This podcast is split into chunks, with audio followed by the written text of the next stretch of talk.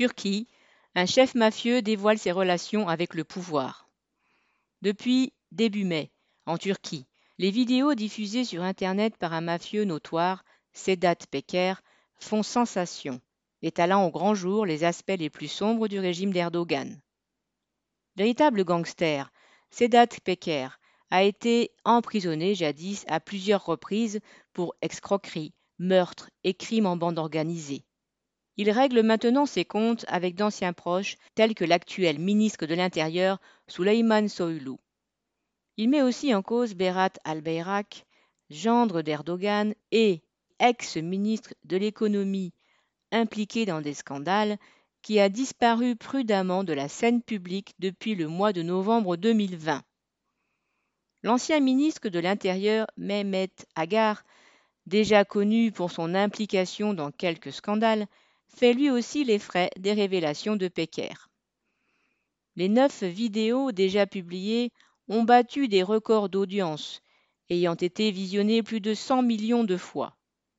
Elles explicitent, en effet, avec preuve à l'appui, des crimes non élucidés jusqu'à maintenant, car attribués à l'État profond, c'est-à-dire à la collaboration entre la police, les services secrets et de simples bandits. C'est en janvier dernier que la justice aurait commencé à s'intéresser à certaines affaires mettant en cause Pecker. Celui-ci dit avoir alors pu quitter le pays grâce à la complicité du ministre de l'Intérieur. Souleyman Soylu lui aurait fourni les papiers nécessaires et même des gardes du corps en l'assurant qu'il pourrait revenir au pays dès avril. Mais voilà, en avril, non seulement Pecker n'a pu revenir, mais sa maison à Istanbul a été perquisitionnée et sa femme et ses enfants maltraités. Il se considère donc trahi par ses protecteurs. Réfugié, semble-t-il, à Dubaï, et pensant visiblement que sa meilleure protection est désormais de déballer tout ce qu'il sait avant qu'on tente de le liquider, Pecker a alors publié sa série de vidéos. Vengeur, le mafieux y raconte comment il a aidé Soilou à faire carrière et à devenir ministre, comment il a participé aux campagnes électorales du parti AKP d'Erdogan et de son allié d'extrême droite MHP, comment il a soutenu financièrement les hommes du pouvoir et leurs proches.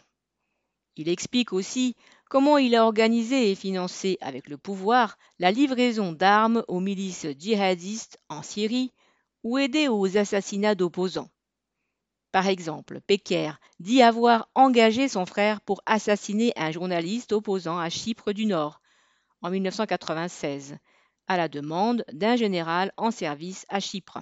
Dans le contexte de la crise économique grave que traverse le pays, ces vidéos frappent leurs nombreux spectateurs qui n'imaginaient pas ce degré de pourriture du pouvoir. Ce grand déballage sème le malaise jusque dans les rangs de l'AKP, dont un ancien dirigeant, Semil Sisek, a réclamé l'ouverture d'une enquête en ajoutant Même si un millième seulement de tout cela est vrai, c'est un désastre. Bien sûr, ces révélations ne sont pas vraiment une surprise. Les liens du parti d'Erdogan avec des boss mafieux, les trafics d'armes avec la Syrie, l'aide donnée plus ou moins directement à des djihadistes de Daesh, tout cela était connu. En tout cas, un certain nombre de journalistes avaient tenté de faire connaître ces faits, sans que les médias contrôlés par le pouvoir y prêtent attention. Mais lorsque Sedat Peker déballe tout son linge sale Mécontent des promesses non tenues du gouvernement, le scandale prend de l'ampleur.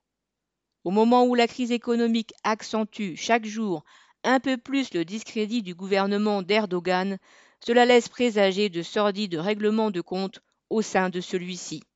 Julien Silva.